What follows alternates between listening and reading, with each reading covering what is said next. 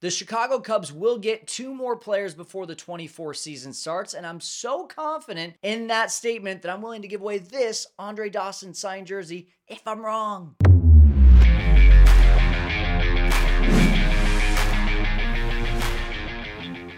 I feel extremely confident that the Cubs will get two more players before they start the season in Texas in late March. And again, I, I really am going to give this away if I'm wrong. So make sure you stay to the end to see how you can win that Dawson jersey if I do, in fact, end up being wrong on this. But if your feeling is as strong as mine, make sure to subscribe. And if you don't think so, that's okay. Just go ahead and share your opinion in the comments below. Now, in order to prove my point, we need to go back to the beginning of the offseason. As Patrick Mooney from The Athletic told me, there were multiple targets and answers needed at a ton of positions this offseason. They'll be in the deal flow for just about anything and at least like one more, you know, legit starting pitcher. Revamp their bullpen. Uh, they don't have an obvious opening day starter at first base or third base, replacing Cody Bellinger in center field. Maybe there is some combination of Crow Armstrong, Canario, Mike Tauchman, a ton of money available, and the pieces to make just about any deal you'd want. Patrick said that before the winter meetings, and since then, the offseason has felt like it's going at a snail's pace, not just for the Cubs, but across the board. As I record this today on February 9th, Guys like Blake Snell, Cody Bellinger, Jordan Montgomery, Matt Chapman, Jorge Soler, Whit Merrifield, and so many more are still available. And we're just less than a week away from pitchers and catchers reporting. This might be the first offseason in recent memory that the supply is far outweighing the demand. Free agent class was a very weak one. There's probably six or seven players that were really good.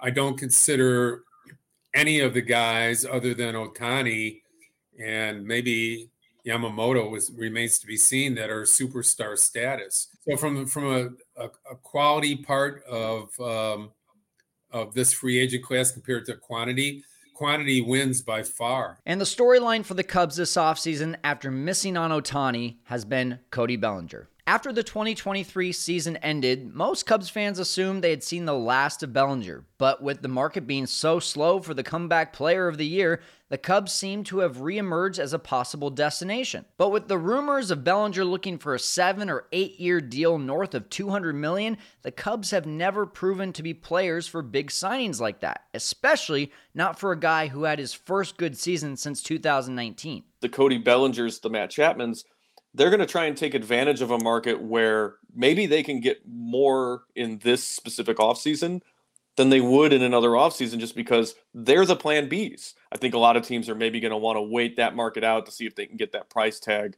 to come down a little. In the meantime, the Cubs have made three major league moves since hiring Craig Counsell as their new manager in early November. First, after silence for most of the offseason, they signed Japanese left handed pitcher Shota Imanaga. This felt like a great addition and potentially an upgrade from losing Marcus Stroman. This guy's legit, uh, right? He's, he's not going to blow you away with 96, but he's got a fastball that plays four seamer that works up in the zone. The splitter is, is a really good offering, as is the breaking pitch, the slider, and he's a strike thrower. I think he's got a chance to be a, a really good major league starting pitcher. Just a couple days later, and the night before CubsCon started, Chicago traded two young minor league prospects, Jackson Ferris and Zaire Hope, for an established relief pitcher in Yency Almonte and another top 100 prospect, Michael Busch. Now, Busch probably would have been getting regular playing time in the majors this last season had he not been in the Dodgers system, getting blocked by Max Muncy, Freddie Freeman, and Mookie Betts. And although the left handed slugger is listed as a third baseman on MLB.com, it feels like the plan is for him to be the starting first baseman.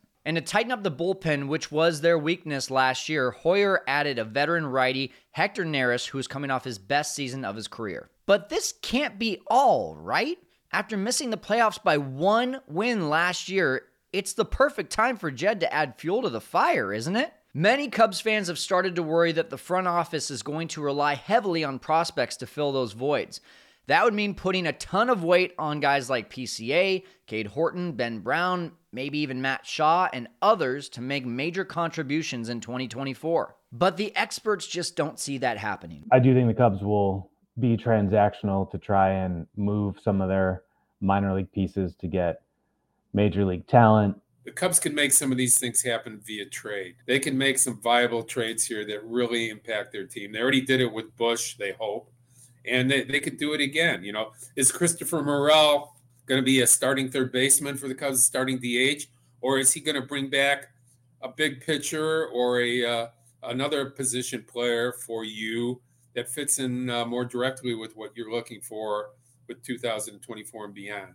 On top of that, you cannot ignore the public remarks that Jed Hoyer and Carter Hawkins have made recently. Now, we've made a couple moves. I think we have a, a few more in us for sure, but you can't speed it up. Jed said that when the Cubs had acquired three players. Since then, they acquired Hector Neris. So if you were to take him literally, that means at least two more players are coming. And Hawkins appeared on 670 The Score recently and said just because we haven't seen any deals happen doesn't mean they haven't been on the phones every day working to get something done. For these reasons alone, I'm confident two more deals are coming. I just don't believe the president of operations and general manager would say these things publicly without real action happening behind it. Jed and Carter typically keep their deals close to the chest, so the fact that they're willing to divulge information like this tells me there's a lot going on behind the scenes. Now, is one of those conversations Cody Bellinger? It sure seems like it. I know how much we love Bellinger, and while it seems like Chicago is the obvious fit for him, I'm not sure I buy into him being the best fit for the team